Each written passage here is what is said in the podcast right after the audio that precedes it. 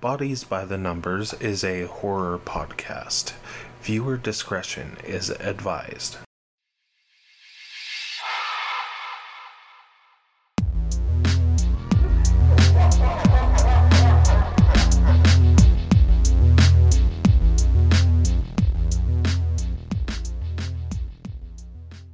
Welcome to Bodies by the Numbers, a horror podcast where we keep track of how we die in horror media. I'm your host, Andrew Mack, and this is my co host. Oh, Grace Lee. Today, we're covering Stanley Kubrick's The Shining, based in 1980 by Stanley Kubrick, as stated, written by Stanley Kubrick, Diana Johnson, and Stephen King, even though he hates this movie. He hates this movie? Yes. Why does he hate this movie? I guess I'll start with my feelings, check. Oh, yeah, yeah, yeah. You do your feelings check first. So, Stephen King hates this movie because it is horribly inaccurate to the book. Dick Hallorann does not die. Jack does not start off hating his wife, his family, anything. He starts as a kind, nice guy with a very traumatic past. Really? Danny does not speak with Tony like he does in the book. In fact, Tony is this figure that's always off in the distance, warning Danny, giving him signs. Red rum is brought so much earlier into the book than in the movie, and Wendy is not a hysterical mess in the books like she is in the movie. So, watching the movie now with the information I have from reading the book pretty recently for my first time, it's hard not to see the major differences that Kubrick has done compared to Stephen King. I'm gonna kind of chime in at a lot of moments where it gets super different from the textual Stephen King book to what Stanley Kubrick made. Like, there are character choices from Dick Hallorann to the Overlook Hotel itself Yeah. that is in the book compared to be a wasp's nest. They keep on comparing the Overlook Hotel to Dormant's wasp nest.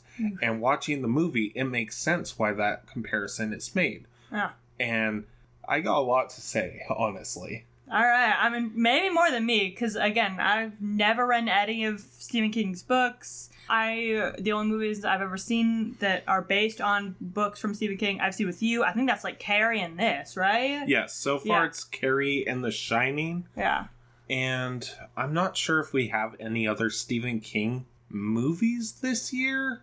We're probably gonna throw a few in next year, though. Oh, probably. I bet. And how about your feelings? I mean, brutal honesty, this movie scared the shit out of me.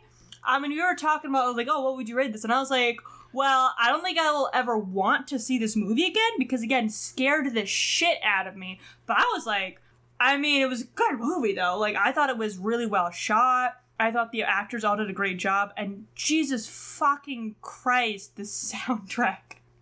I hate it It was so funny. so much. We're watching like the first few shots of the movie, and Grace is like, "Oh, it's a very pretty soundtrack." And then the string course starts to come in, and Grace is like, "Never mind, Never I mind. hate this movie." I hate it already. I hate it already so much. I want to go back. so let's go into the plot summary. All right. So plot summary wise, again, like um, the first shot of this movie is you're seeing this like cute little like yellow bug driving up this like mountain. It's beautiful, picturesque, scenic, and at first you kind of get this like idyllic little like classical melody. And then the title card starts to scroll, and you start getting some like, and then the music takes a turn for the worse. And again, it's just same little yellow bug, bright, colorful, kind of like fall leaves colors. And then that music sets in and you you know shit's gonna go down in this movie. You know shit's gonna get fucked. But anyway, as we're going through, we see this honestly beautiful hotel, like on this like mountaintop. And you see what we now know is Jack wander into this pretty again idyllic hotel. There's, you know, people bustling around. There's like, you know, you know, employees, guests, and you know, he g- walks up to the um oh god, what is it? When you have the like the person there who's standing there is like, oh, how can I check your bag or something like that? The receptionist. Thank you. Goes up to like the receptionist and is like, hey, introducing himself as Jack Torrance. Torrance. Sorry, Jack Torrance. And is like, I'm he- here to see like the owner of the hotel. They they're like, yep, just walk into this room. He walks in. He sits down with the owner. The Ullman. Ullman. Um, Ullman is the owner. All right, Ullman. Yeah, what's interesting about the movie version of Ullman is he's very much less antagonistic. Oh no, he's he's delightful. In the book, he's an absolute jackass. Really. He knows about Jack's alcoholic past because Jack's friend recommended Jack to get this job at the Overlook Hotel. They both used to be alcoholics, and I'm going to shine a little light into Jack's past. The two of them only got sober not because Jack hit Danny, but because they hit a kid on his bike and just couldn't find the body. Jesus fucking Christ. Well, in the movie, Ullman is the owner's name. He's delightful. He sits Jack down, starts chatting him, like, oh yeah, like my people in Denver, send over your resume. And it's never like a friend, like I guess it is in the books. It's always, oh, you apparently, from what it sounds like to me, Jack was recruited by the office in Denver, um, where he talked to them, like saw like a hiring sign. Um, they went through his resume, were like, oh no, this looks like the guy for the job, sent his resume up, he drives up here. And again, Ullman's nice, pleasant. I think he gets, I'm not sure, like his second in command of some sort walks him in and is like, hey, so just want to let you know, um, I can't remember what the dates are. It's like October 31st. They close on the 30th of October and don't open up back until May, I yeah, believe. I think it's May 1st is the date. So he's just like, yeah, so for these months we're closed. And Jack's like, why are you closing? I mean, this looks like a great, like, skiing spot. And he's like, oh, well, yeah, the one road that goes up to the hotel gets fucking snowed in during the winter. To keep that road open and clear for guests and, like, all the deliveries and supplies run we would need would just be way too fucking money. So just be way too much fucking money. So we just close it during the winter. And I was like, yeah, it seems like a, a smart idea. And that's why Jack has been hired, is that during like the winters, of course, they're way up in the mountains in Colorado, so you get heavy storms and snowstorms. So you need someone there to keep checking the powers, make sure like the water lines don't freeze all the way through, making sure if there's like a broken window that it can be repaired right away, just so that there's someone watching to make sure that hey, if that window does get broken in, the storm won't get in, start fucking with the expensive furniture or the carpeting or blah blah blah. He's very much hired to, I believe, even Ullman in the movies says himself, protect the hotel from the elements as they come. Yeah, exactly. He, he's hired in as like a handyman, right? And he's like, and the thing is, is that so you know, like there are these three guys who just talk in the office, and I, I can't remember who mentions it, but maybe it might be his Ullman is like, yeah, it seems like a little bit of a drift from your job as like a school teacher, right? And it looks like Jack resents that title. He's like, nope, I'm not a school teacher. I was I only worked that job to make ends meet. I'm a writer. And I was like, well, that's a little fucking pretentious. Also, what do you have against fucking school teachers, you asshole? Well, it's because Jack was fired from being a school teacher for assaulting a student. Oh, Jesus fucking Christ. Yeah, the Ah, he was the leader of I believe it was some sort of debate team or public Yeah. speaking team. yeah. And he let go of one of his students because he had a stutter. Yeah. The student, however, insisted I do not have a stutter and fought Jack on this. Yeah. To the point where Jack just sent him out of the room like, "I'm sorry, you just you're not going to make the team." Yeah. And he caught the student knifing the tires of his car, giving him flats, and Jack just lost it and started beating the crap out of the student. How old is that kid? Like, are we talking like High school. Okay, so I mean, a little less fucked up, but still, you don't beat a kid like. And again, just to reiterate, Ullman knows about him assaulting the student. He knows about him being an alcoholic. He does not know about the bike incident that I mentioned. Well, That's just Al, his friend. All right. Well, I mean, again, in the movie, it looks like Ullman just read a resume, thought he liked it, and was like, "Yeah, you seem, you seem, a, just a regular old dude." Like, yeah, you know, you'll just be like isolated for these like what was it like five months? Yeah. five months you and your family will just be here. He even seems like a little hesitant like yeah like you know like he'll be just be alone a lot of the time. And he's like oh i am a writer. I actually like need this time alone. I'll love it. It'll be great. And the dude goes what about your like uh, wife and kid? And he's like oh no they'll love it too. Yeah who gives a shit about them? Well, even at this point, Ullman says that his predecessor hired a guy named Grady who got cabin fever and Yeah. murdered his family. Yeah, no, he actually he like brings it up. It's like, hey, um, before I can hire you for this job, I do need to let you know because like I feel like people should know this before they take the job. And we have had people like who are like hear that story and are like, I don't want to work here anymore for the that kind of like handyman job. And he does tell them that there was like a Mr. Grady, his wife, and his two girls did the same job that Jack has been hired to do. They were supposed to stay at the hotel over the five month period. A couple months in, he kills his two girls and then he kills his wife. He puts them in a room at the like the opposite end of the hotel, goes to the other end, and uh, blows his brains out with a shotgun. Now, it's interesting.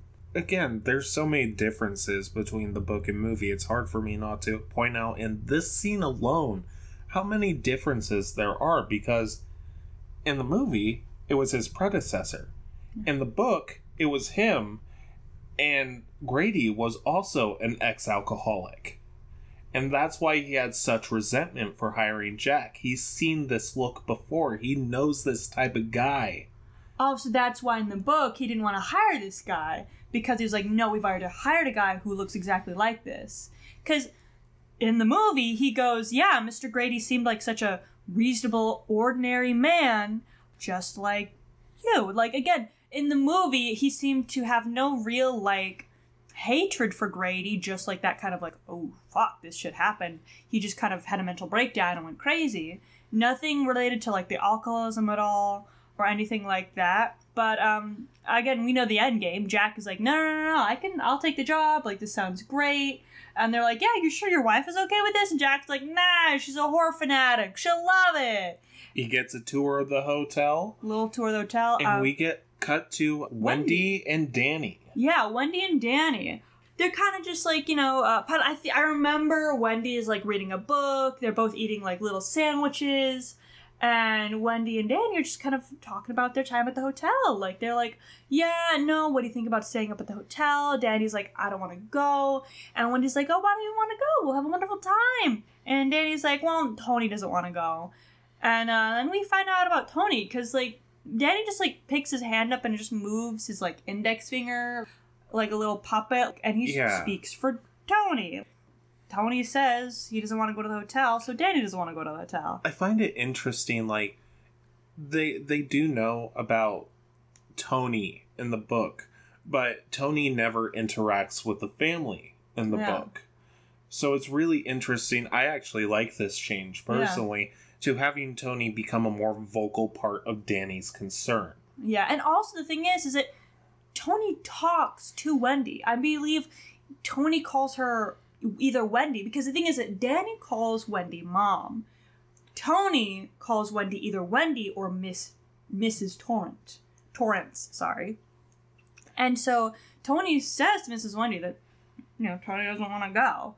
You know, I there's kind of like another little like cut scene where we see that there's the phone ringing. Wendy goes to answer the phone. She picks up. It's Jack on the other line telling her that he got the job. Well, before this happens, even Danny splits from his mom, goes to a bathroom, and Tony's telling him oh, that oh yeah, no, like Jack's about to call, tell Wendy that he got the job. yeah, yeah, So obviously, Tony is a psychic force, as most of us probably know by this point, because it is a cult Yeah. classic for a reason. yeah, no, like yeah, no. They're like in the bathroom. Tony and Danny are just talking to each other. And yeah, and Tony does go like. Like Wendy will be picking up the phone soon, or like Mrs. Torrance will be picking up the phone soon, to um, and that Jack or Mr. Torrance will be calling and saying that he has a job.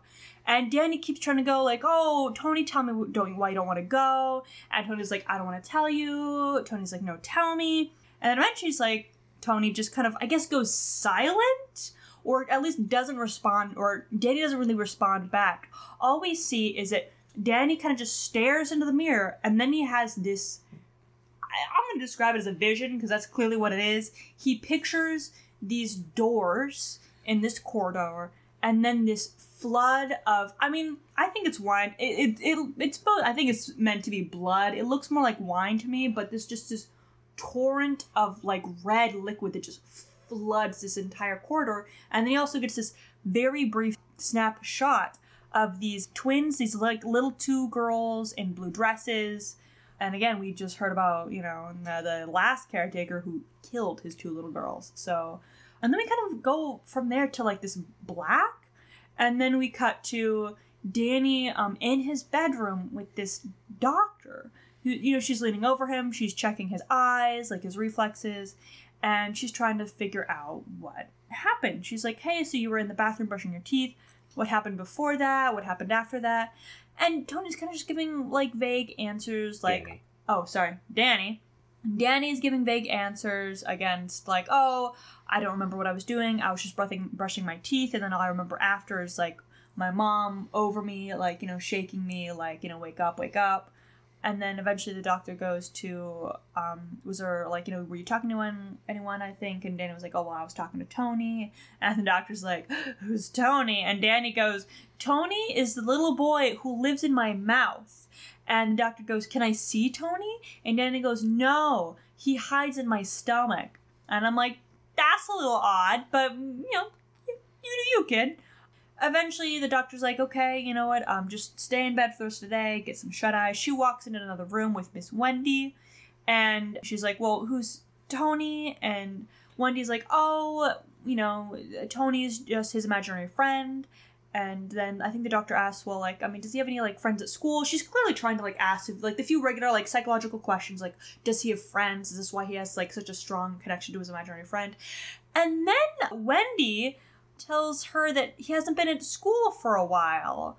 In the defense, it is kind of skipped over in this scene, but they had just moved from the school district Jack was working in. Oh, yeah. They just moved to this new house or apartment. Yeah, Wendy tells the doctor he was out of school for a bit. Of course, the doctor goes, Why was he out of school? And Wendy goes, Oh, it's just, it was an accident. It's very important that she says this. It was just an accident. It's just one of those things that happens. It was just an accident. He dislocated his shoulder. And the doctor's like, How did he dislocate? You know, uh, a kid's shoulder. And like, I expect the answer like he was like on the swings, he was falling off a playset. Like, I know I've done dangerous things as a kid. I could have totally dislocated my shoulder. But what she says again that she keeps pressing is, it was an accident. It's just one of those things that happens sometimes. She talks about how Jack got drunk, came home, saw papers scattered all across the floor, and that he grabbed Danny so hard that it dislocated Danny's shoulder. I, I don't say I don't spend that much time around kids, but I think you gotta exert some pretty serious force if you're dislocating someone's arm. Well, Jack is a very angry man in both the book and the movie. I feel like his character gets really cheated out in the movie, honestly. Yeah. Because in again, I, I have to bring up the book because like Jack his father was an alcoholic who mm. abused him and his brother. Yeah. The same way he became somewhat abusive to Danny, not to the same extent at all. No. I mean, Jack watched his father beat his mother's face in with a cane. Jesus. Yeah, so there there's probably a lot of trauma in Jack that's unsolved. Yeah, I could I could imagine. Wendy does go on to mention though that as fucked up as it is, she almost calls it a small silver lining, and she seems proud that she says that Jack told me that he wouldn't touch the bottle again, that he wouldn't have any other alcohol, and that if he did, that she could leave him. That he was giving her like full reign to divorce him, leave him if he started drinking again. And just the way she makes it sound like I'm like, oh, ooh, that sounds pretty fucked up. And it makes it seem like yeah, that he had done this type of stuff before. Maybe not dislocated his kid's arm, but that he had definitely come home drunk before, that he definitely had some sort of issue with alcoholism. Yeah, but anyway, kind of after that whole scenario where the doctor's like, yeah, no, Danny should be chill, he should be okay. And, you know, we're getting some real weird vibes from, you know, the family now. Is that they, of course, go up to the hotel. They all walk in, of course. Um, Uh, It's the last day of the hotel being open. yeah. So you see guests checking out. You see the staff kind of hurriedly trying to do their job. Oh yeah, no. Like even I think even the owner um was like, "Yeah, no, this is the last day that we're open. Everybody wants to go home as soon as they can, so they're trying to get all of their shit done as soon as they can." And I just got to say is that at least in comparison to her husband, Wendy always dresses so colorfully. She's always in like yellows, blues, reds, and Jack's always kind of in these muted browns. No, she goes full out for the color. I think all of her outfits look pretty great. Anyway, so they're they walk into the hotel. Of course, Wendy's like, "Oh, this is a beautiful hotel. It looks incredible. It's gorgeous." They're remarking like, you know, the paintings on the walls or the windows, and the owner's just walking him through and being like, "Yeah, this is like this is an incredible hotel. It's been open for this long. We've had like presidents stay here. We've had movie stars stay here. We've had all these important stay, you know, people stay here. They're walking around. I think they walk into the kitchen. As they're walking into the kitchen, I remember there's this little snapshot of Danny in like the playroom, you know, where they have like a pool table and darts. I don't think a kid that young should be playing with like those kind of darts, but I mean, what do I know? I'm not a parent. If he gets hurt, he gets hurt. Yeah, he gets hurt. He's you know he, he stabs an eye out. He stabs an eye out, and we get a little uh, a flash of those little girls that Tony showed Danny. The little like two little girls. Um, And it's not so much a flash as they are visibly standing in the same room. yeah, like he turns around, they're there, and then we kind of he turns around again, and I think they're gone or something like that. And anyway, the family eventually kind of reconverges in the kitchens where we see um, our resident hero, Dick. Dick Hallorann. Dick Hallorann. I, lo- I love this guy. Um, he comes in. He's the chef. He's like the chef of the whole place, and he's there to show Wendy like where the storerooms are. He takes her to like the freezer where they have all the meat. Then he takes her to like the room where they have all the dry canned goods.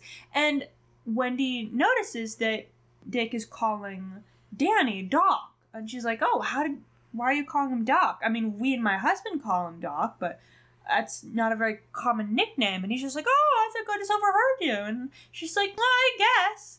And we do also get this scene where Danny's looking at Mr. Hallorann, and He's clearly talking to Wendy, telling her all the things that are in the dry pantry. yeah, And he looks Danny dead in the eyes, still talking to Wendy, and asks him through telepathic speech, yeah, Would you like some ice cream?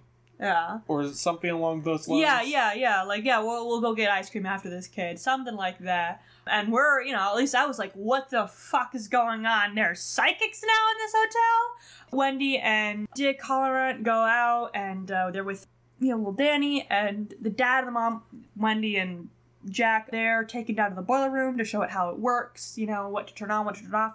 Mr. Hallorann takes Danny, grabs some ice cream with him, and tells him that there are psychics just wandering about apparently. He tells him that him and his grandmother used to talk to each other with no spoken words, and um, that his grandmother used to call it people who have a shine or a shining, aka roll roll the title card.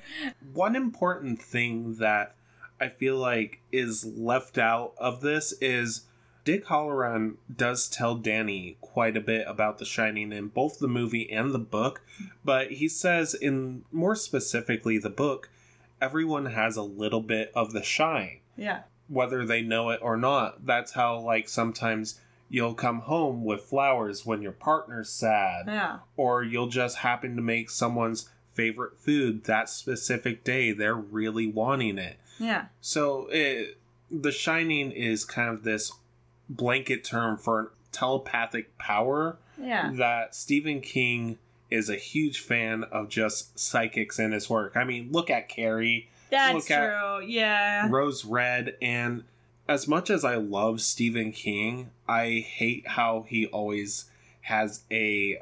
So uh, I did tell you about the term, the magic black, right? Oh, yeah. And Yeah. Stephen King's really bad about doing that in his early work. He does fix it later on in his work. I'm really actually happy with him as a writer because I feel like he's always trying to evolve who he is as both a person and a writer. And that's just good to see when you got an ally that might not always be aware that he's doing the wrong thing, but Yeah. eventually gets the point of oops. Like, oh, that's it's kind of racist. And it's like, yeah, it, it kind of is. Back to the main plot line. Um, Hallorann is just telling, you know, kind of Danny about like the gifts that they share and what other people share. And then Danny's like, Mr. Hallorann, are you scared of the hotel? And, you know, Mr. Hallorann goes, no, no, no, I'm not scared of the hotel. And Danny's like, are you sure? And then, like, and then you kind of, it feels to me like that, he's like kind of holding back a little bit, maybe because he's a kid. But he's like, okay, houses and things they can also get this kind of shine to them, right?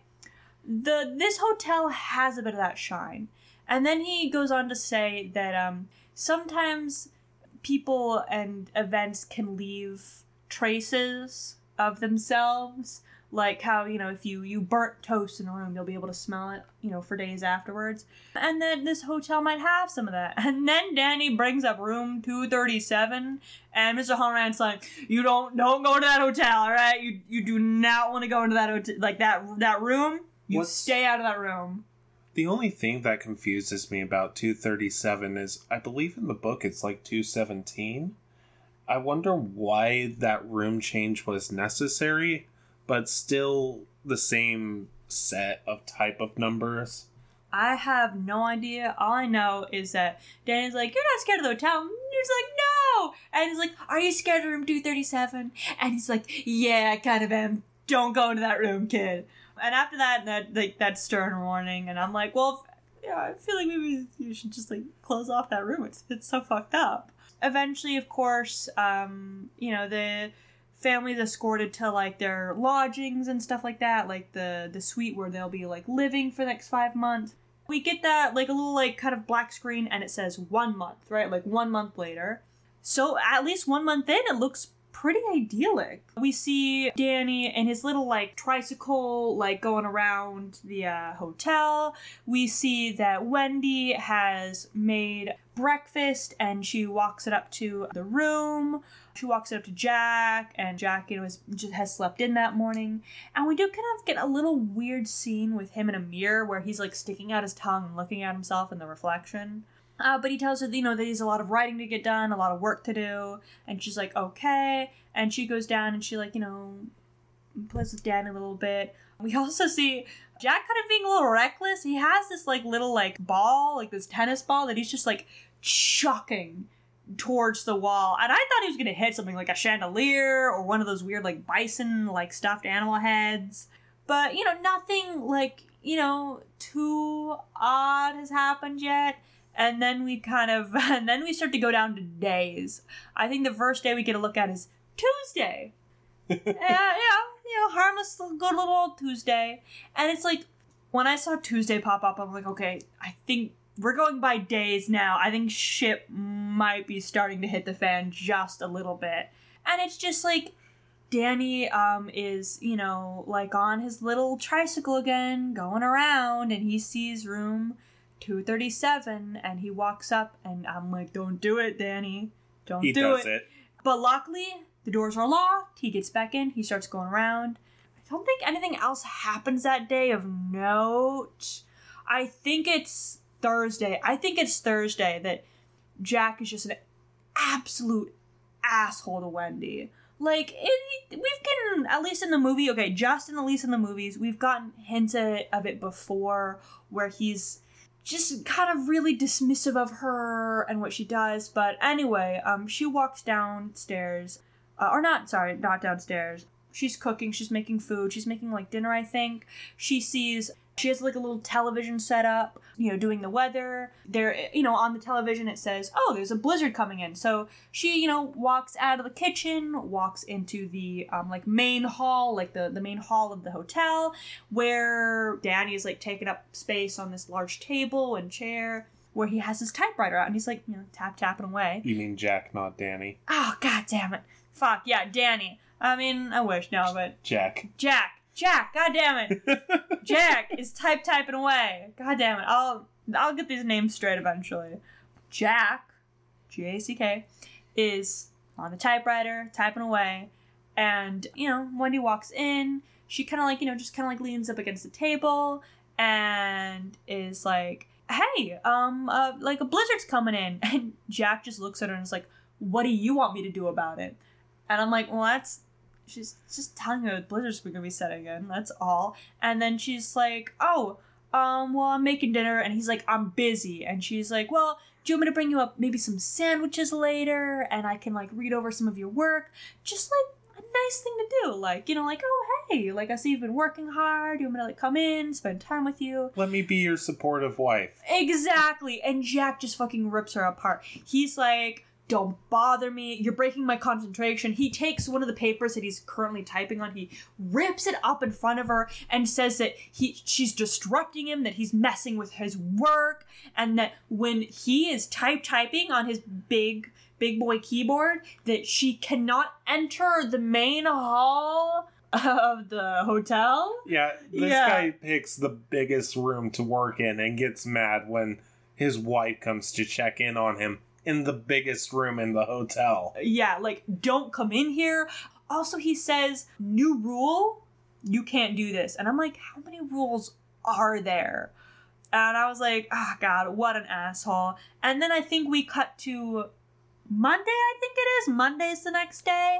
We see, you know, just Danny and Wendy like having fun outside, throwing snowballs. They see like the hedge maze.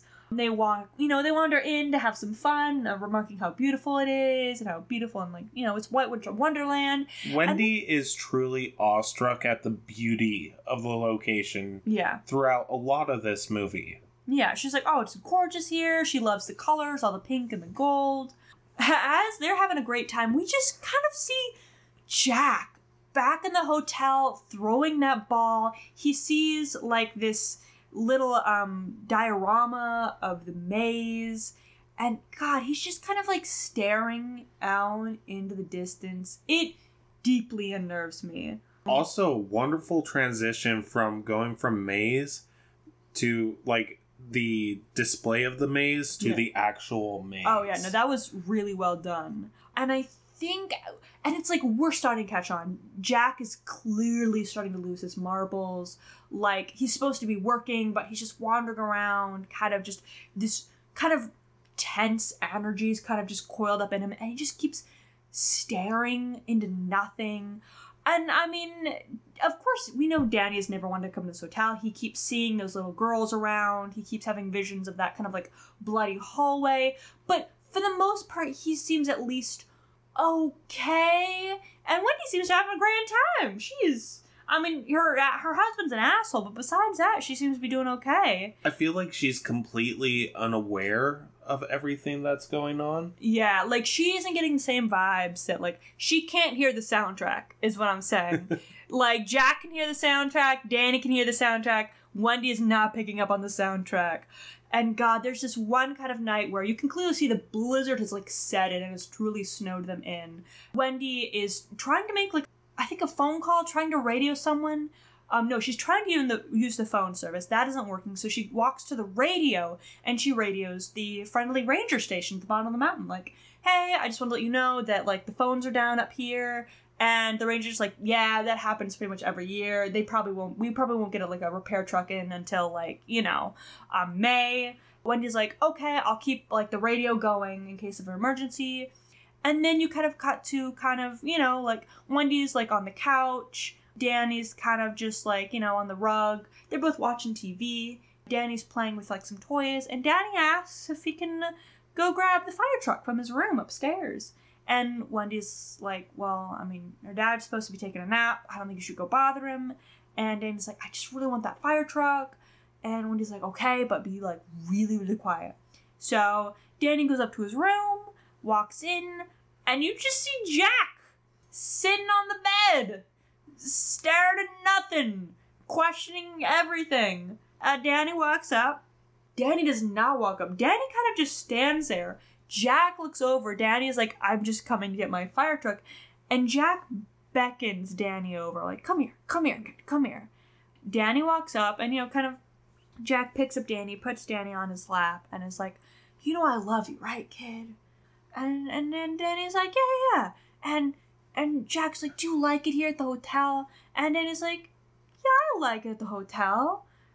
And Danny starts asking his own questions oh too. Oh yeah, I believe the one that really sets off Jack is, "Will you ever hurt mommy and I?"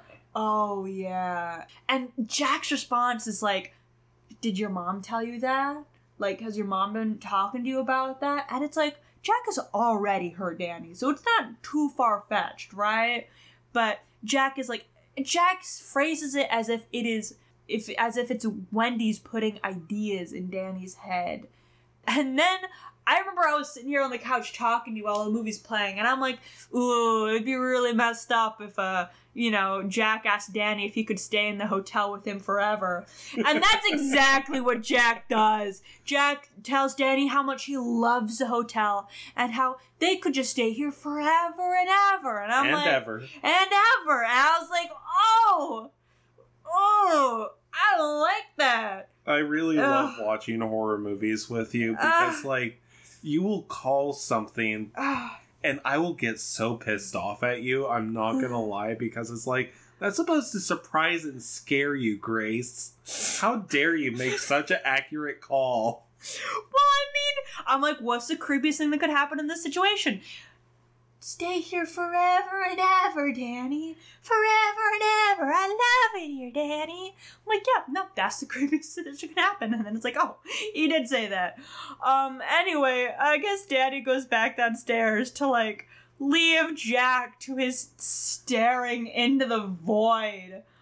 God, yeah. And then I can't remember what day we we cut to after this. I can't remember what day. I We- think the bathtub incident happens next. Yeah, I can't remember. There was like okay, I think it's Monday. I think it's like Wednesday or something like that. After does not matter. We cut to Wendy doing Jack's job, pretty much, because I really don't believe that Jack has been doing like his job. He seems to be just wandering the hotel and writing something. Well, okay, so in the book, Jack is doing the job. Oh, He spends the majority of his time in the boiler room reading papers about the Overlook's shady past. really? Yeah, because it's supposed to be more of a junk room Yeah. than this pristine, pretty boiler room that we get in the movie. Yeah. So I find it interesting because the more he reads about the Overlook's shady past, the more he starts in the book getting his alcoholic tendencies back. Like he Oh. starts rubbing his lips to the point where they bleed, and that's something he would do when he was a drunk. He would start just exhibiting more of these signs to where Wendy in the book literally thought Jack was drunk again. Oh. And this is why she doesn't trust him. Because where are you getting your alcohol, Jack? But there's no smell of alcohol coming off of you. So I wonder why there was such a major change. Because Jack went from writing this play he was going to produce when he was a teacher and didn't have the time because he Yeah. was teaching to writing a expose piece on the Overlook's shady past just to get at Ullman, that fucker. Yeah, I mean, but that's not touched on at the movie at all. We have honestly no idea what Jack is writing. He just seems to be working on something. And again, Jack either seems to be wandering the hotel or writing. It seems Wendy is the one making meals, and that from this scene, Wendy, who's checking like the boiler room and stuff like that, so she's just down there checking the boiler room, and she hears screaming, right? And then we get a very cut to poor, poor Danny, who is goddamn on his little tricycle again, going down that same hallway. And look, the room to 237 is open. With the key in the door. Yeah, so he walks in, and then we cut back to Wendy, who's running, like, because she hears Jack screaming, right? She hears Jack screaming, so she she's bursting up the stairs, running into that main hall, and we just see Jack kind of like passed out at his desk, screaming. She runs over, and honestly, this is the only moment of the movie where I actually feel genuine like empathy or pity for Jack because when she's shaking him awake and he wakes up, he seems distraught.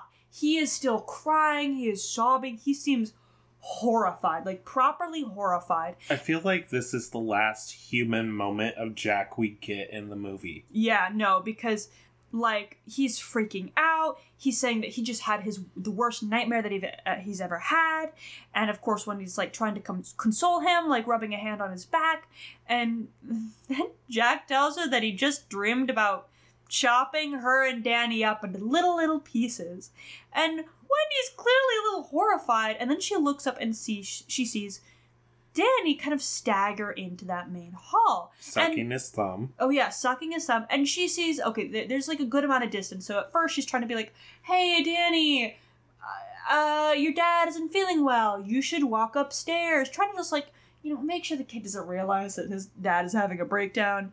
But he isn't listening. He's just walking closer and closer. So she's like, "Shit, I don't want like the kid to see." So she so she runs over to him and she notices that his sweater and his collar has been ripped open, like ripped open, and there are, from what I can see, clear like hand-like bruises on his neck, and he is pretty dissociated by that point in time. So she she's leans down and she's like, "Oh my god, what happened?"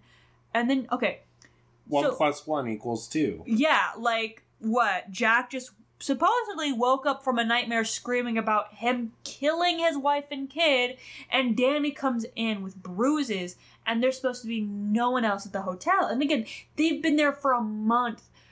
She would have seen someone if someone else had lived there. So, and again, she isn't hearing the soundtrack, so she hasn't been seeing the little girls or been kind of just spooked as much as like Jack has. So she says Jack probably hit Danny, and she calls Jack a son of a bitch and then she takes him upstairs. The only thing I'm upset about the change is um later on while they're still fighting about yeah who choked Danny, Danny says she did it and Jack takes that as a aha moment, fuck yeah. you bitch moment. Yeah. It wasn't me. Yeah. So he was supposed to discover there. Yeah. But because you know Kubrick changed everything yeah. about this movie. Yeah. He doesn't figure out till later. Yeah, no.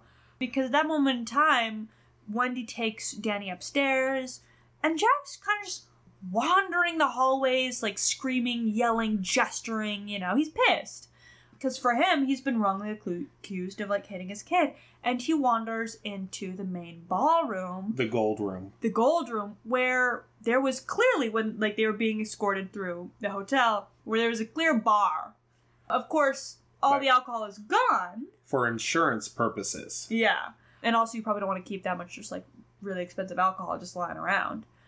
You know, Jack walks up to the bar, sits down, and oh god, what did he call it? I'd sell my soul for a drink right now. Oh yeah, he sells his soul for like a bottle of beer, and then he says, "Wow, it looks empty tonight, doesn't it?" And he looks up, and there's this creepy fucking looking bartender. He's, Lloyd. Lloyd, yeah, he's put together, but he seems like almost an automaton to me. He smiles and he's like, "Oh, Mister uh Torrance, Torrance, Mister Torrance, like, what can I get for you today?" And Jack is like he is clearly off his rocker. He's smiling, like got way too much teeth in his grin, and he's like, "Wow, it's your dead tonight."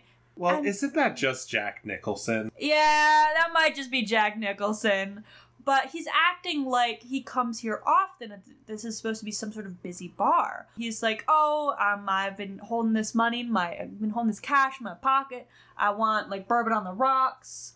Ingram serves it to him. He chugs it down. He opens his wallet. There's no money. He puts it back. He's like, "Can I have a tab? How's my tab here?" And Ingram says, "You have a wonderful tab here." Lloyd, I don't oh. know where you're getting Ingram. I have no idea either. But Lloyd says, "Oh no, your your tab's you know fine here, sir." So he's just kind of sitting there drinking, and then we see from like facing Jack, we see coming through the door Wendy, She's holding a baseball bat and she looks visibly upset. When she comes into the room, too, it's important to notice the glass of alcohol that Jack just downed is gone. There's Yeah. no glass, and the fully stocked bar is also gone, as well as Lloyd. Yeah, no. So she just runs up to Jack and is like, Jack, Jack, there's someone in the there's someone else in the hotel. Danny told me that that this strange woman strangled him in room 237. She never even says the room. He just asks what room, and we cut to 237. Oh, oh, yeah, then uh yeah, we, so we cut to 237 and he wanders into this from my appearance, this looks like a very well furbished room. He wanders in and he sees that like the bathroom door is like open Yes. and he's wandering in and then we also get a cutscene to we get a cutscene to uh, a certain uh, picture of a naked woman and then it pans out and hey guess who it is Dick Hallorann. dick Hallorann! love the dude he's just like you know he's like laying in bed watching tv and then his like chin kind of tips back and his eyes start to glaze and then we also cut to danny like sitting in bed foaming at the mouth he looks like he's having a seizure to me, too. yeah So like- shining to the extent he's shining does not look like it's comfortable. And another thing I'm sad we missed out on is Danny actually talked to Dick in his mind in the book. no And Dick just said, Give me the strongest blast you can. Danny holds back and it almost knocked Dick Hallorann out. So when he left, he told, like, hey, if you're ever in danger or need me, just shout as loud as you can, and I will most likely hear you from Florida. Jesus, yeah. So, uh, so it is later on in the movie, at least, we do understand how powerful Danny is. For right now, we just know that Dick is clearly getting some sort of message from Danny. He gets up, he wanders into his living room, and he is trying to call the Overlook Hotel.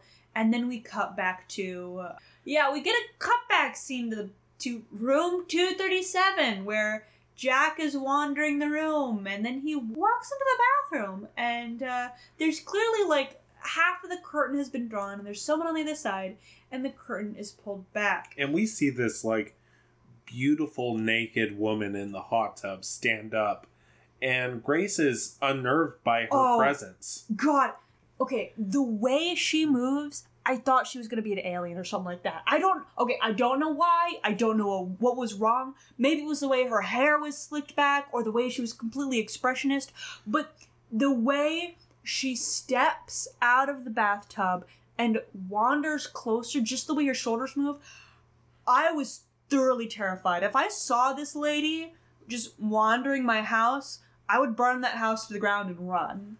Would you say this is a fair assessment of a lot of the ghosts of the Overlook Hotel that they have almost a reptilian like evil to them? They do. I mean, again, I wouldn't go with like reptilian evil, more like automaton. Like this sort of doll like fake reality that's just kind of what is that one phrase? Like Uncanny? Silicon Silicon Valley? Is Uncanny Valley. uncanny that that kind of uncanny valley where it's just woof they like feel real, but something's off. yeah, they- it looks real, looks like you could touch it, but feels wrong.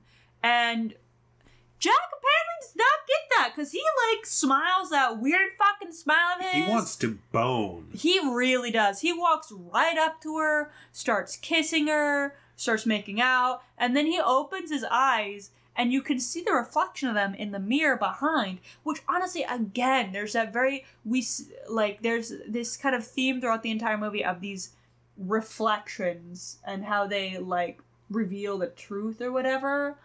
She's actually not the beautiful young woman she appears to be. She is actually A bloated old um hag like woman. Yeah, clearly like rotting, bloated flesh. He freaks out and like runs from the room.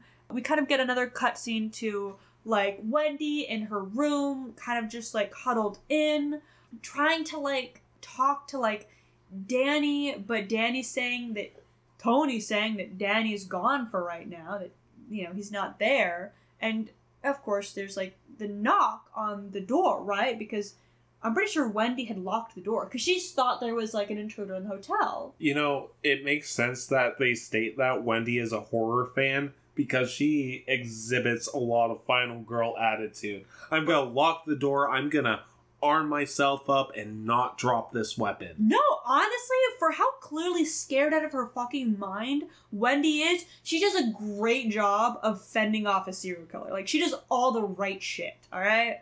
Like, so she hears she so when she thought there was someone else in the hotel, she of course locked her and her son in this room, right? She gets to knock, she opens the door, it's Jack, she walks upstairs, and She goes right to gaslighting her. Oh yeah, no, because she's like, "Oh, did you see anyone? Did you see anyone?" And he's like, "No." Well, you know, Danny might have done this to himself. And then she's like, "Well, maybe we should take him to like a hospital. Maybe we should get him out of the hotel." And Jack just fucking tears into her. I mean, it's probably because you know the ghosts have possessed him and he shouldn't leave the hotel. But he fucking just tears into her. He calls her like, oh god, what is it that she's continually ruined his life? Yes. That she's just messed up everything that he's ever done. That she just doesn't understand like the responsibilities that he has. That she's just worthless. Wendy's clearly just kind of broken by this, and Jack gets up and storms out the door. Where does he storm back to, by any chance? The gold room. the gold room. He walks in. And this time it is packed. Yeah. The ghosts are all over this room and it is busy. It is popping. I want to be at this party. Yeah, I thought it was like some sort of like New Year's Eve like party. There's like there's God, what was it? Balloons, like So- champagne glasses. Again, in the book, uh, it was. I think they were referencing Edgar Allan Poe because they were having a masquerade in the theme of the Red Death, I believe. Oh the Jesus! Masque of the Red Death, I Yeah. believe it is. And it was a New Year's party, too. Oh. So everyone was wearing masks, supposed to yeah. drop the masks at midnight and hurrah. yeah. So in the book, there's this theme that at midnight you will drop your mask. Mm. And that through the book, Jack slowly becomes this mask for the hotel to wear. Yeah, it's whatever the reason it is, he wanders into this party and he's not startled or unnerved. He walks right in like he belongs there. He walks right up to the bar counter again, says hello to I'm gonna say the name wrong, you gotta help me out. Lloyd. Lloyd, thank you. I don't know why I want to keep calling him Ingram. But anyway, he walks up to the bar. Um, he takes out his wallet to pay for his alcohol. And Your money's no good here, sir. yeah, no. He says that the that his bar tab or whatever has already been covered. By the house. Yeah. And of course, like at first Jack is like, Well, I wanna know who's buying me drinks, but then he nods it off, he takes his you know, alcohol, he starts he gets up from the bar to like wander around and he accidentally bumps into one of the servers there, one of the waiters. The waiter comes in, spills alcohol on him, on him, and it's like, "Hey, can I take you back to the gentleman's room? I want to like, you know, get some water on that, clear you up." And you know that Jack seems, "Oh, oh yeah, no, fine, yeah." I think this scene was Kubrick's biggest mistake from changing it. Oh. because Grady just cleans Jack up there and asks the questions, and the ghosts in the background all pay attention to Jack's answers. Ooh. And I think that would have been cinematically a much more powerful scene than being taken to this bathroom. And like it's almost word for word what Grady Yeah. and Jack say from the book to the Yeah. So, you know, whole round of applause to Kubrick for that. But at the same time, just think about that how much been more unnerving that scene would have been just watching all those people look at Jack for his answers. yeah, that would have been terrifying. Maybe why they changed it to the bathrooms is because again the whole reflection in the mirror kind of thing. Because they're sort of honestly these bathrooms the bathrooms were red and white. They look these bathrooms looked creepy to me. We're taken to the bathroom. We're taken to the bathroom. I can't remember his name. Grady. Great, thank you. He's not introduced at first. He's just trying to clear Jack up, and then he introduced himself as Mr. Grady. And Jack's like, "Oh, you used to be you used to be the caretaker here before me." And Mr. Grady's like, "No, no, no, no. I'm not the caretaker. You've always been the caretaker, Mr. Torrance. Yeah, but then Jack's like, no, I remember I read a newspaper article about you. You killed your wife and kids, didn't you? And at that moment, I was like, why does he know this? He was supposed to find out from the owner of the hotel, but now he's revealing the fact that he found, he had read about it probably years ago in the newspaper. Well, that's. But why did he react like he'd first heard of it from the owner? Anyway, at that point in time, I was like, "That's weird. That's suspicious." No, Doctor Gr- um, Mr. Grady's like, "No, no, no, no. I've never been the caretaker." But then he starts talking about how how Danny has contacted another force, and then we get to some questionable moments with This words. is actually word for word what King used in his book, too. Because uh, Grady drops the racial slur for African people, yeah, black Americans. But but you you know the word. We're not gonna repeat it. We are far too white. I'm sorry. I'm I'm white as the driven snow. I do would definitely not feel comfortable saying that word. So it's just he says some racial slurs. It's bad, but he says Danny has been. a, He uses. I think he a even. naughty little boy? Yeah, he uses a he uses the phrase "naughty boy," and then Jack says back, "Well, he has always been willful." And then Jack kind of like leans forward a little bit, makes contact, eye contact with uh, Mr. Grady, and says, "Well, I mean, it's my wife's fault. She always interferes." And I'm like, "Oh God, that's ugh." And then, oh God, what did he, God? What He did starts- Jack call her? He Jack called his wife something. Hor- I think he called her like A sperm bank. a sp- yeah yeah the old sperm bank upstairs and i was like jesus fucking christ that is not okay In this scene, he calls her a sperm bank and a bitch. yeah And Yeah. not in the loving, like, uh, I love you, bitch, but in, like, No. the hard, you are a bitch. yeah no like very derogatory term there which is not good and mr grady's like oh i totally understand my kids my two little girls tried to burn down the hotel and i had to correct them my wife tried to stop me so i had to correct her too and And by And- this, he's obviously talking about Axe murdering his family. Yeah, and and Jack is just like nodding along, like, yeah, you know, you're totally right. I should do something about this. And so he walks out. He is wandering again in this vacant, empty hotel, and he comes across the radio, which is like, hey, coming through, coming through, over. We're trying to get in contact. And that's because Dick Hallorann contacted the forest rangers to contact the Torrances to make sure they were okay. Yeah, no, because you know, Danny contacted me. Something is clearly going down at the hotel. I'm trying to contact them. So the Rangers are like, "Yeah, we'll send a radio. Like, we'll try to radio them." And Jack walks up, opens up the radio box, uh, and like takes a few of the spark plugs, I think, and just pockets them. And I'm like, "Oh, that's that's sketchy as all hell." In the book, he just straight up destroys it. Oh, well. In this, he only takes a few of the spark plugs. And then we kind of get we we kind of get another cut back to um Dick Hallorann where, you know, he contacts the Ranger station again. They're like, Nope, sorry, can't get in contact. And Dick's like, Well, I guess I gotta take this into my own hands, guys. And he fucking buys a plane ticket. This man honestly is doing so much. He met this kid once for like two seconds, and he's like, Nope, making sure this kid is staying safe. So he buys a plane ticket from Florida to Denver, Colorado. And then once he and then he when he touches down, he also contacts one of his friends that lives there and says, "Oh, you know that uh that uh old handyman we uh you know got to look over the place. He's just not doing his job right, so I gotta you know go up there and fix things." His friend buys the cover story and lends him one of the snowcats. I think yeah, lends him one of the snowcats. And then we again cut back to Wendy. Wendy has kind of re-picked up. She's she's kind of just in her like she's in bed. She's in bed, kind of just lying there. And then we see Danny get up out of his bed and he's just kind of I he sees in a vision red rum, right? So then he start he gets up and he's kind of just wandering around their apartments saying red rum, red rum. But it's not It's not Danny. It's Tony. It's Tony. Tony who keeps saying red rum, red rum, red rum. Walks up, grabs the knife. Oh wait, shit, no, I'm skipping ahead. I forgot. No. What happens first, I'm pretty sure, is that Wendy goes looking for Jack.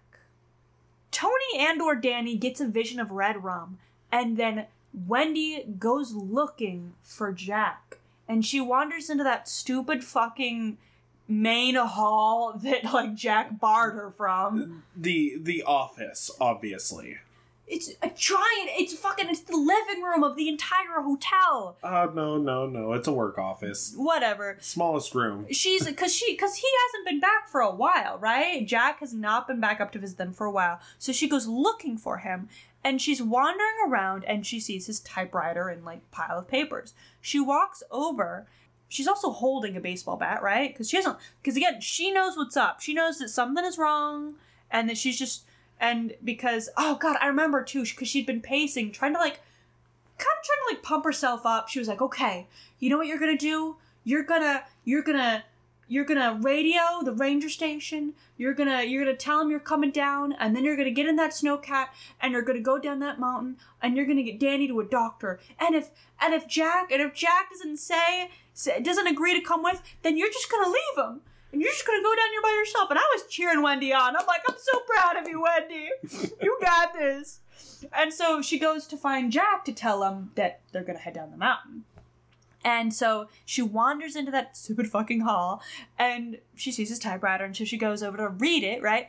And all it says is All work and no play makes Jack a dull boy over and, and, over. over. And it's like in different fonts too. Want to know the best part? yeah. They actually typed every piece of page in that pile with those texts. So it wouldn't matter what page Shelley Duvall grabbed, no matter what, it was said that, and not all of them were used. So that poor, poor uh, guy who worked on that set that day, who had to type that out Ugh. page after and page And it wasn't even the same thing. It wasn't even just saying the same phrase over and over because they were so, they were it was um split into different things. So some it looked to be written like poetry, others by clear paragraphs, others while where if you were like in a play and it'd be from different actors' perspectives, but it was the same phrase over and over and over again. So she's clearly freaked out. She hears movement behind her, and it's of course Jack, and he has this weird fucking smile on his face. He's gone. Yeah. Jack is gone. Jack. He is way too happy. He wanders up, and she backpedals. Like she is. She's clear, clear six foot distance between her and Jack at all times. And he wanders up, and he's just kind of tapping on the table, like, "What did you want to talk about?" And she's like, "Well, I, I came down here to talk to you about something." And he's like, "Really?" She's like, she's clearly freaked out. And she's like, Yeah, I, I did. And he's like, Was it about Danny? And she's like, Yeah, I think Danny needs a doctor. And he's like, Because you care about Danny. And she's like, Yeah, I know I care. And and it's like, Cause you care about me. And she's like, Yeah, of course. And she's like sobbing. And he's just backing her up step by step. Eventually, though, he's like, he tries to get closer. And she's like, You stay back. And So I, I was trying to like coach her through this. I'm like, okay, okay, Wendy, the little swipes aren't gonna do anything with the baseball bat. You need to like pick You it up see- better. you see her terror Yeah. in this scene. Do you know how many takes they did of this scene? Because that was not fake terror. 127 takes. Jesus fucking Because- Christ! Kubrick didn't think she was scared enough. So he kept doing more and more takes. Jesus! 120 takes? 127. Fuck! I just call it quits then and there. I'd be like, fuck no. We're we're rescheduling this for another day. After this movie, Shelley Duvall took a leave of absence from acting altogether. And at that time, she was playing a lot of sweetheart roles Yeah. in just regular TV shows. Yeah. So it really upsetting to know how badly Kubrick treats her. God, yeah. And Listeners, if you hear weird noises in the background, that is my cat snoring. it is pretty fucking adorable. Anyways, Anyway. backing uh, Wendy up, Up- these flight of stairs, and like Grace said, she's weakly swinging at Yeah, him. she's just trying to keep him at a distance. And then he fully admits that he wants to bash her skull in. And uh, I'm not gonna hurt you. I'm just gonna bash your fucking brains in. yeah, no, and she's clearly like, You stay back, you don't touch me, and he keeps wandering up, and I'm like, Wendy, you got this. You have the high ground, Wendy. You have this. And eventually she kind of gets to the top of the stairs, and he tries to make a grab at the bat, and Wendy just swings up and fucking conks him on the head. She hits his hand first when Oh, he yeah. goes to grab for it, yeah. which distracts him long enough for her to get that conquer of a headshot. Yeah, and then he rolls down the stairs. And then after that, we cut to him, like arms above his head, being dragged across the floor. Because Wendy, Wendy knows what the fuck she's doing, alright? She is dragging his body into the kitchen. Why? Because those pantry doors lock from the outside. So she's dragging his body. She's trying, and as she's trying to get the door open, he's clearly trying to recover. And she op- she manages to open the door. She's dragging him in, and he's like, "What are you doing?" And she's like, "Nope, nope, not doing this." this. She runs out of the room. She shuts the door. She locks it. And then he's trying to bang on the other side, like, Wendy, you open this fucking door. Wendy, if you open this door, I'll let you go. We'll forget this like nothing happened. She's clearly having a breakdown, and she, again, smart move with Wendy. She grabs one of the knives that is hanging up um, in the kitchen, and she tells him, she's like, nope, me and Danny, we're, we're leaving. We're not going to stay here anymore.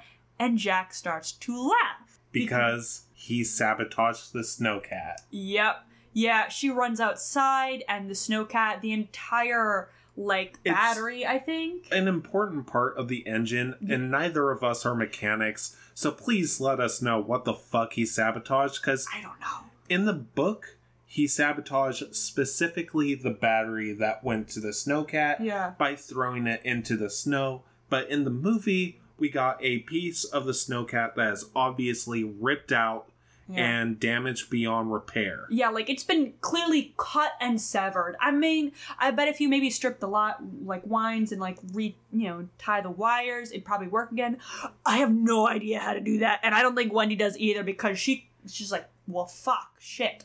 So she takes her knife. Good job for you, Wendy. You didn't let it drop. She walks upstairs. She locks her her doors to the room because she's like, okay, Jack is downstairs. He's he's locked in, and he's he's got food. He's got drinks. He's not gonna starve anytime soon.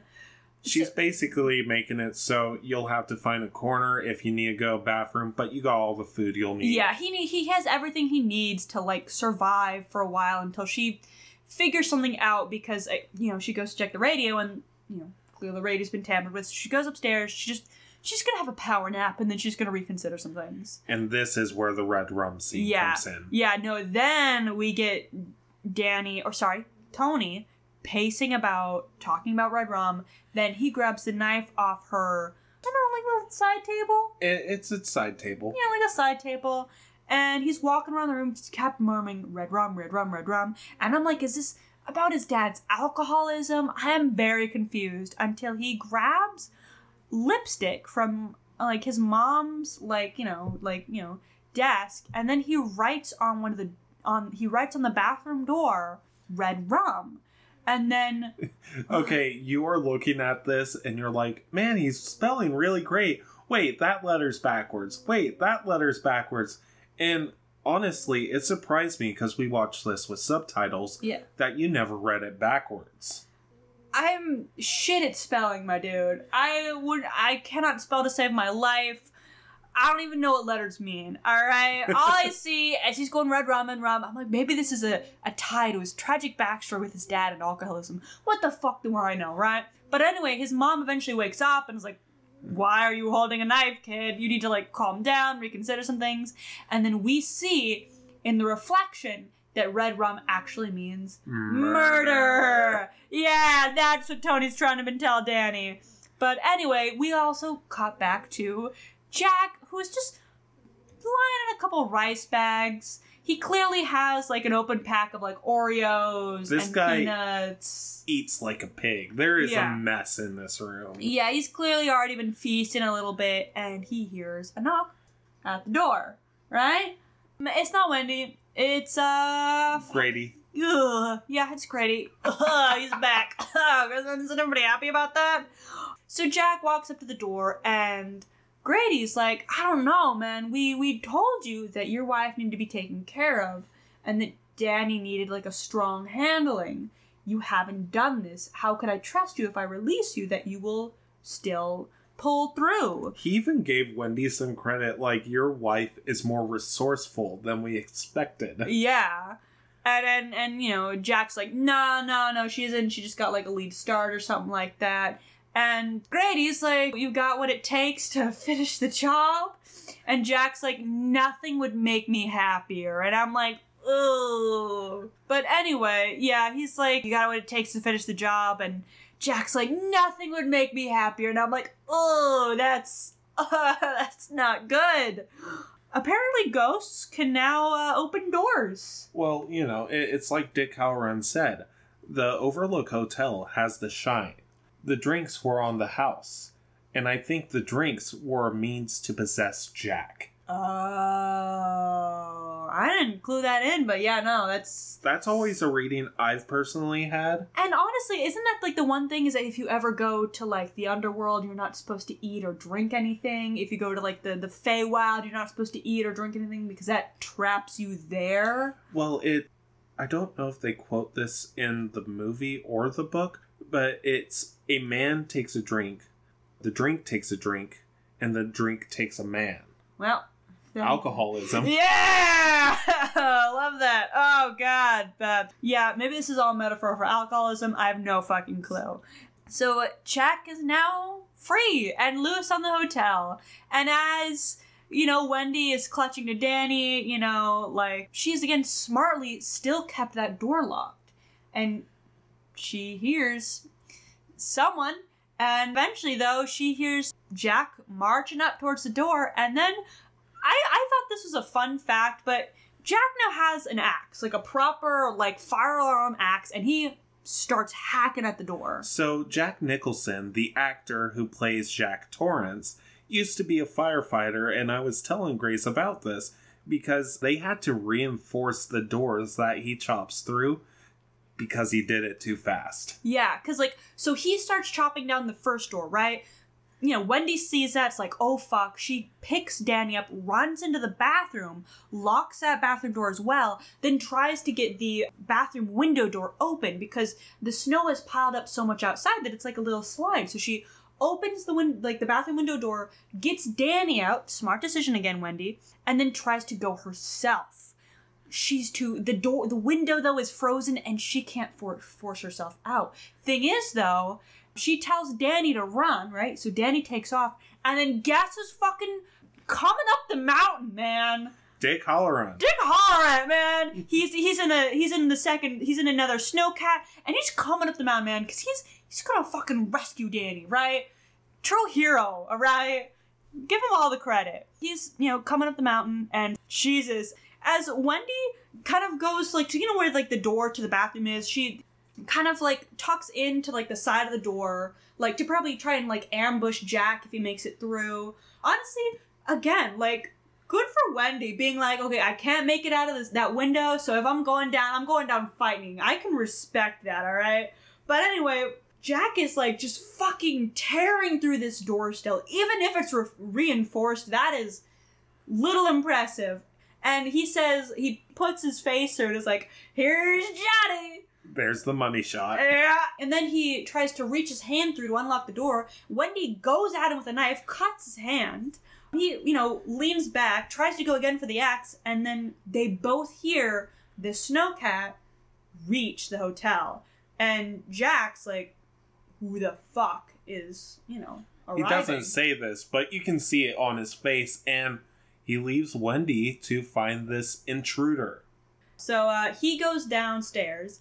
God, and this this scene always will like crush me just a little bit. So, you know, Danny, um, he's in the hotel again. He decides to like hide somewhere. poor, poor Dick Dick Hallorann enters the hotel, is walking around because he he knows Danny's in trouble, but he doesn't know anything else that's going on. So he just enters the hotel. He's clearly calling out, like, "Is anyone there? Does anyone need help?" And okay, uh, this got me. It really did because we know, we know, we saw Jack walking around. We saw Dick, you know, Hallorann walking around as well. Dick Hallorann's just like walking around, trying to look, trying to look. Out from around the corner, Jack comes. like a daisy just pops out of nowhere and just fucking takes Zack and swings it. Because we've seen him, what he can do to a door. He swings that at directly into like Dick Hallorann's chest and it just goes all the way in. Like he clearly crunched through bone, lung, and heart, most likely, and Dick's just dead. But again, Dick has again the shine to him. He's psychic, so when he dies, Danny feels it, and Danny, where he's hiding, is screams. right there. Yeah, yeah. He's like farther down the hall, like a little off to the left, and he feels Dick die, so he screams. And good old Jack, of course, hears his kid, so he starts limping after down the hallway, and Danny just hops out of his little hiding spot and fucking takes off down the hall. And then we cut to Wendy in the bathroom. She clearly sees that Jack's gone, and so she's looking now for Danny. She opens the door, she's running downstairs, she's looking for Danny. And she starts Huh? encountering the ghosts Yeah. all around. The dog performing fellatio. Ah, She, I thought uh, it was a teddy bear at first. I don't know what's going on with this hotel. So, little insight the guy getting head from the dog was one of the original owners of the Overlook Hotel, and he was degrading the person as a dog, saying uh, something along the lines of, like, I'll respect you, or you'll get a bonus if you do this. That type of thing when that happened originally. oh, that's so um, sleazy. It, it's pretty sleazy, but Ah. basically he makes this guy dress up and act like a dog for public humiliation and this dog even terrorizes danny specifically in the book oh, so it's good to see the nod to the dog but it could have been used more in the movie yeah. Um, it was a little it- jarring just to get that scene, and then no, and then we just run past it. I'm like, wait, what the fuck was that? What? another guy covered in blood going great party isn't it Yeah. and wendy's finally just encountering all the ghosts Yeah, because again, she hasn't been hearing the soundtrack. She hasn't been picking up on how haunted this hotel is until tonight. She's running around. She runs into the main hall and it's covered in cobwebs. She blinks and it's now full of skeletons. And then we cut to Danny, who's running out of the hotel. He tries to hide behind a lamppost, but Jack is hot on his heels and he runs out as well. he Dan- turns on all the outdoor lights first Oh yeah, so we can better see Danny. And then Danny, of course, books it into the maze. Danny is like running through the maze, just like you know, helter skelter as fast as he can. Jack, he's he's injured, so he's limping, but he's still moving along. And he looks down and he sees the footprints clearly in this snow. Because remember, blizzard. So he sees these these fresh fallen footsteps. So he starts following the footsteps, and I'm like, oh no, Daddy, Grace was literally covering their face during this I scene. was. I was hiding.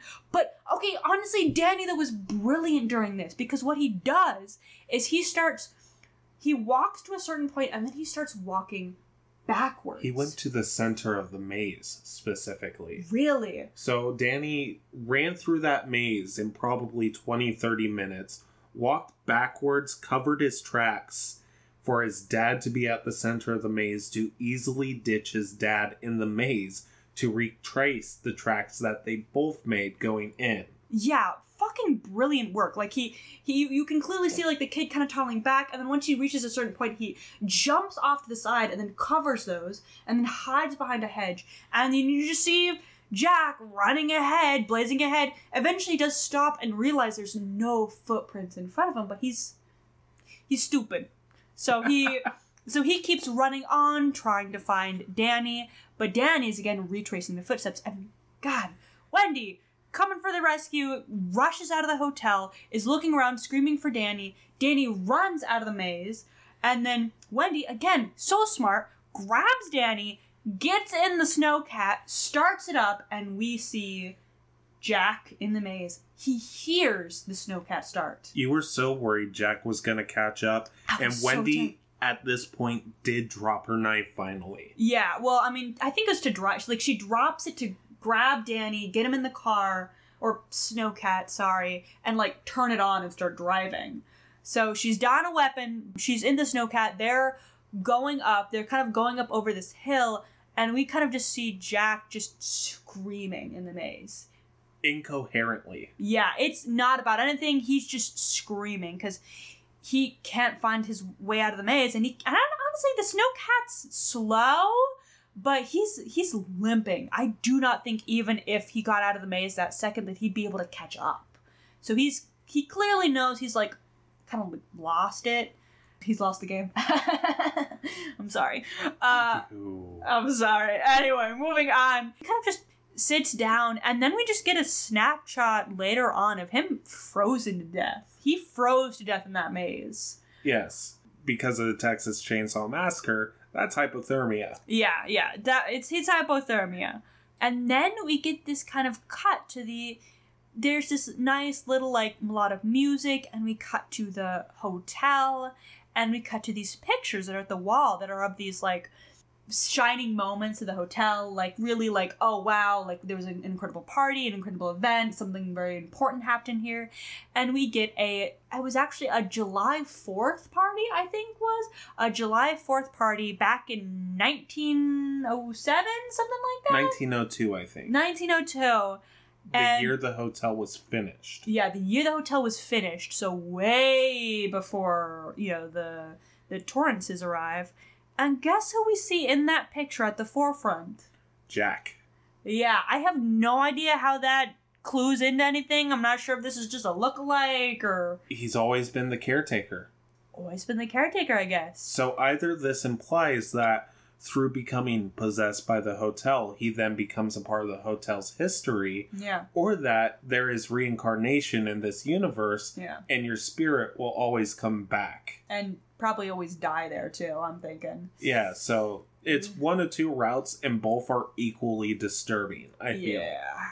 So major things that are different. Dick Hallorann survives the book. Oh, nice. In the end, it's him, Wendy, and Danny all relaxing in Florida together. Oh, why couldn't we have that ending? Ah, man. The Sad. weapon of choice Jack had in the book was a roque mallet. Do you know what roque is? Nope. It's basically croquet, but it's not because it's got a hard and a soft end Yeah. on the mallet. And that's what Jack was using to assault people. So that's how Dick survived. Jack beat his face in in the book, knocking teeth out, knocking, you know, this guy out, and saw he was dead, so just moved on to the next target. He damaged Wendy's spine severely with it and just about killed her, but she kept running because she was resourceful. She stabbed him in the side. Jesus. Like, they fought Jack tooth and nail in the book. Oh. And Danny never. There was no hedge maze in the book. There were hedge animals that. You know the weeping angels from Doctor Who? yeah. Imagine that, but hedge animals. So they would slowly stalk to attack and hurt people. Yeah. When Dick Hallorann was coming up to Overlook Hotel, the hotel itself was mentally attacking Dick Hallorann using the racial slur that Grady used earlier. And, like, it's so jarring to read that in a book, honestly Yeah. because I personally want to just turn past that as fast as possible. But at the same time, I think it's important to acknowledge there are actual people like that in the world that are gonna bring race into it at all points of time. The book really brutalized and almost the hotel almost possessed Dick Hallorann. He almost took a roque mallet and picked up where Jack left off. And do you know where Jack left off? He No. didn't freeze to death in the book. In fact, the hotel had him bash his own face and practically killing him with the roque mallet just to lift the mask in front of Danny. He did that in front of Danny in the book. And it's like Jesus. This poor kid is gonna be scarred for life. Oh my god. And two, he forgot to dump the boiler. So the Oh. hotel explodes at the end of the book. Oh Jesus. And that's how Jack Torrance dies. He dies in the explosion. And then that's why everyone gets away safe is because the hotel's been destroyed. Yeah, well, even while they're still on the property, like the hotel is burning when Dick Hallorann almost gets possessed there. Yeah. Like has to literally fight a possession. Yeah. And he's only in there to get blankets for Wendy and Danny because Wendy in the end of the book, like when they're in Florida, is in a back brace. Because Ooh. that's how bad Jack beat her. She had broken ribs, some of her spine was broken, like Oh Jesus. the book brutalized their characters a bit more. Yeah, like granted Wendy is again definitely scarred for life, clearly terrified out of her mind, but besides like the mental abuse she suffers from Jack, she hasn't really been harmed so much. And what's really depressing about the difference is Jack loved Wendy in the book. Oh, yeah, that is clear difference. The entire movie he degrades her. I mean, like, you know, he does it uh, it definitely gets worse when he stays at the hotel, but there's clearly always kind of this dismissive attitude towards his wife. When I first started this podcast, it was one of my goals to be able to compare a lot of the media each movie we covered was about. So, like, if there was a book, I wanted to read the book, watch the movie, and do all of it.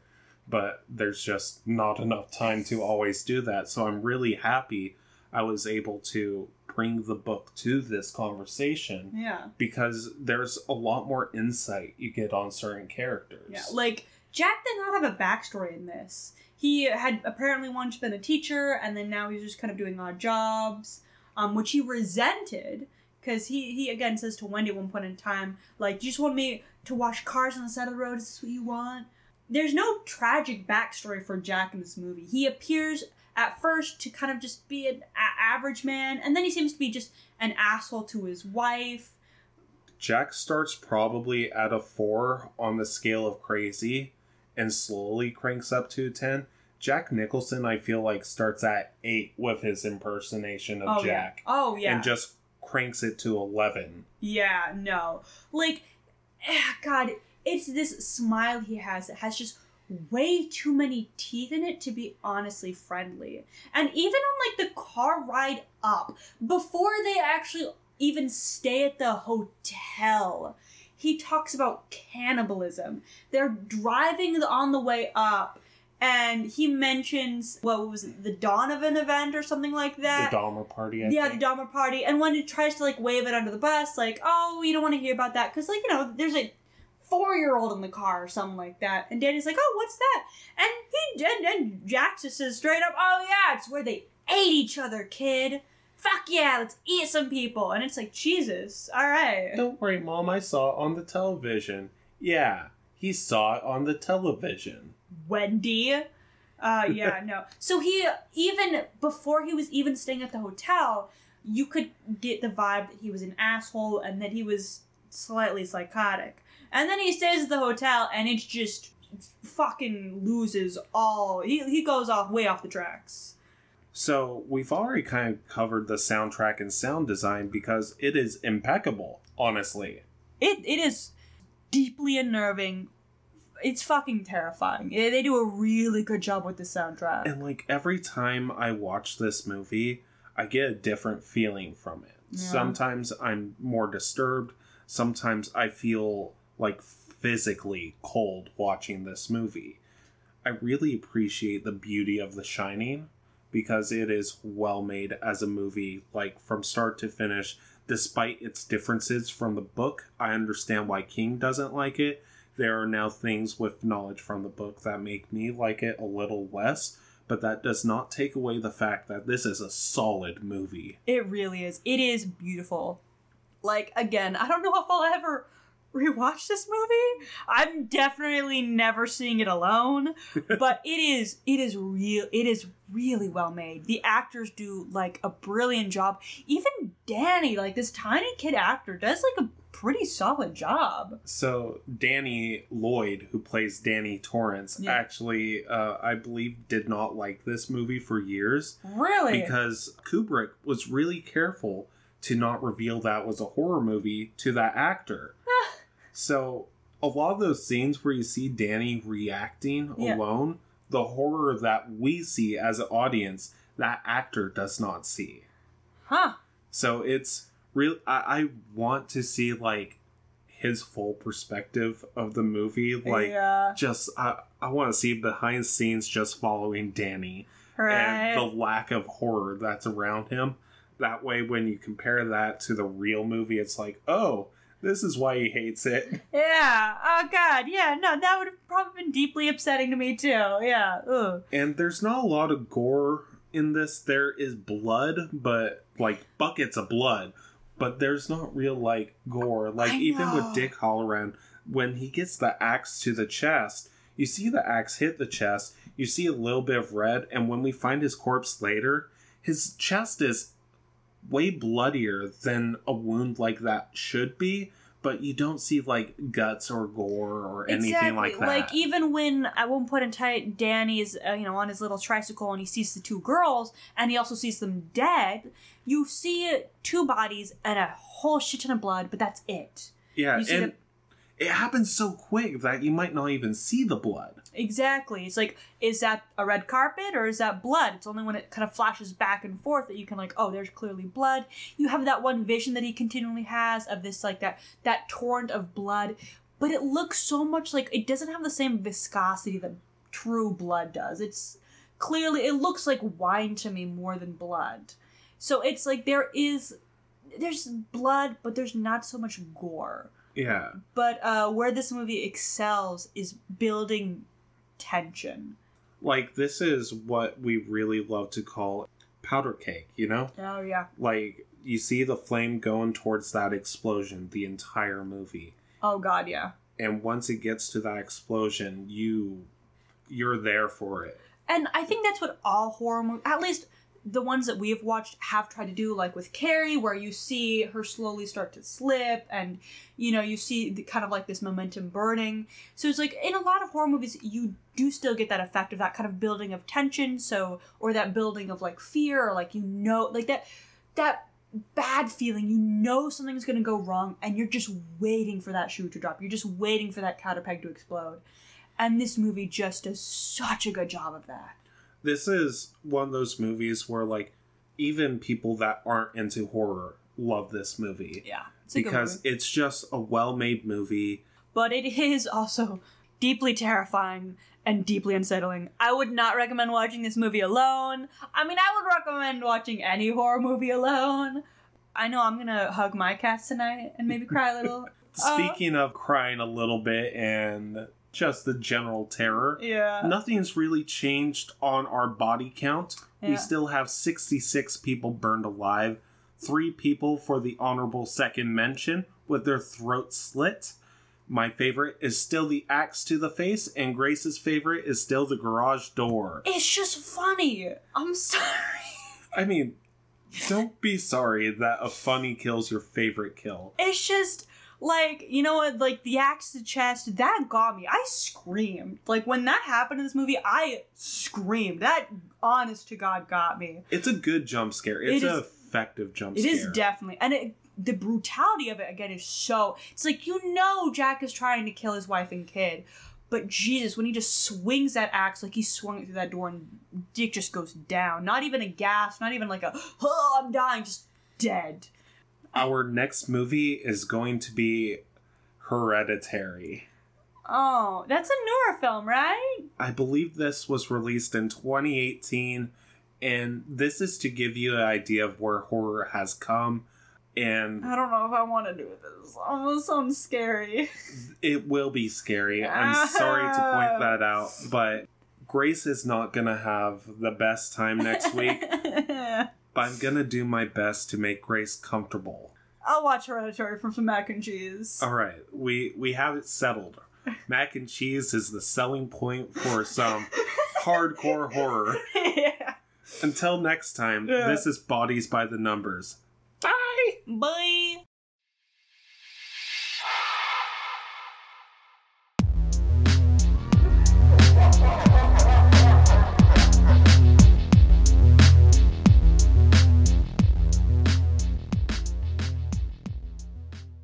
Thank you for listening to Bodies by the Numbers, a horror podcast. You can also find us on Instagram at Bodies by the Numbers Pod, Twitter at Bodies Numbers, and our email address is bodiesbythenumberspod at gmail.com. We hope to see you again next time.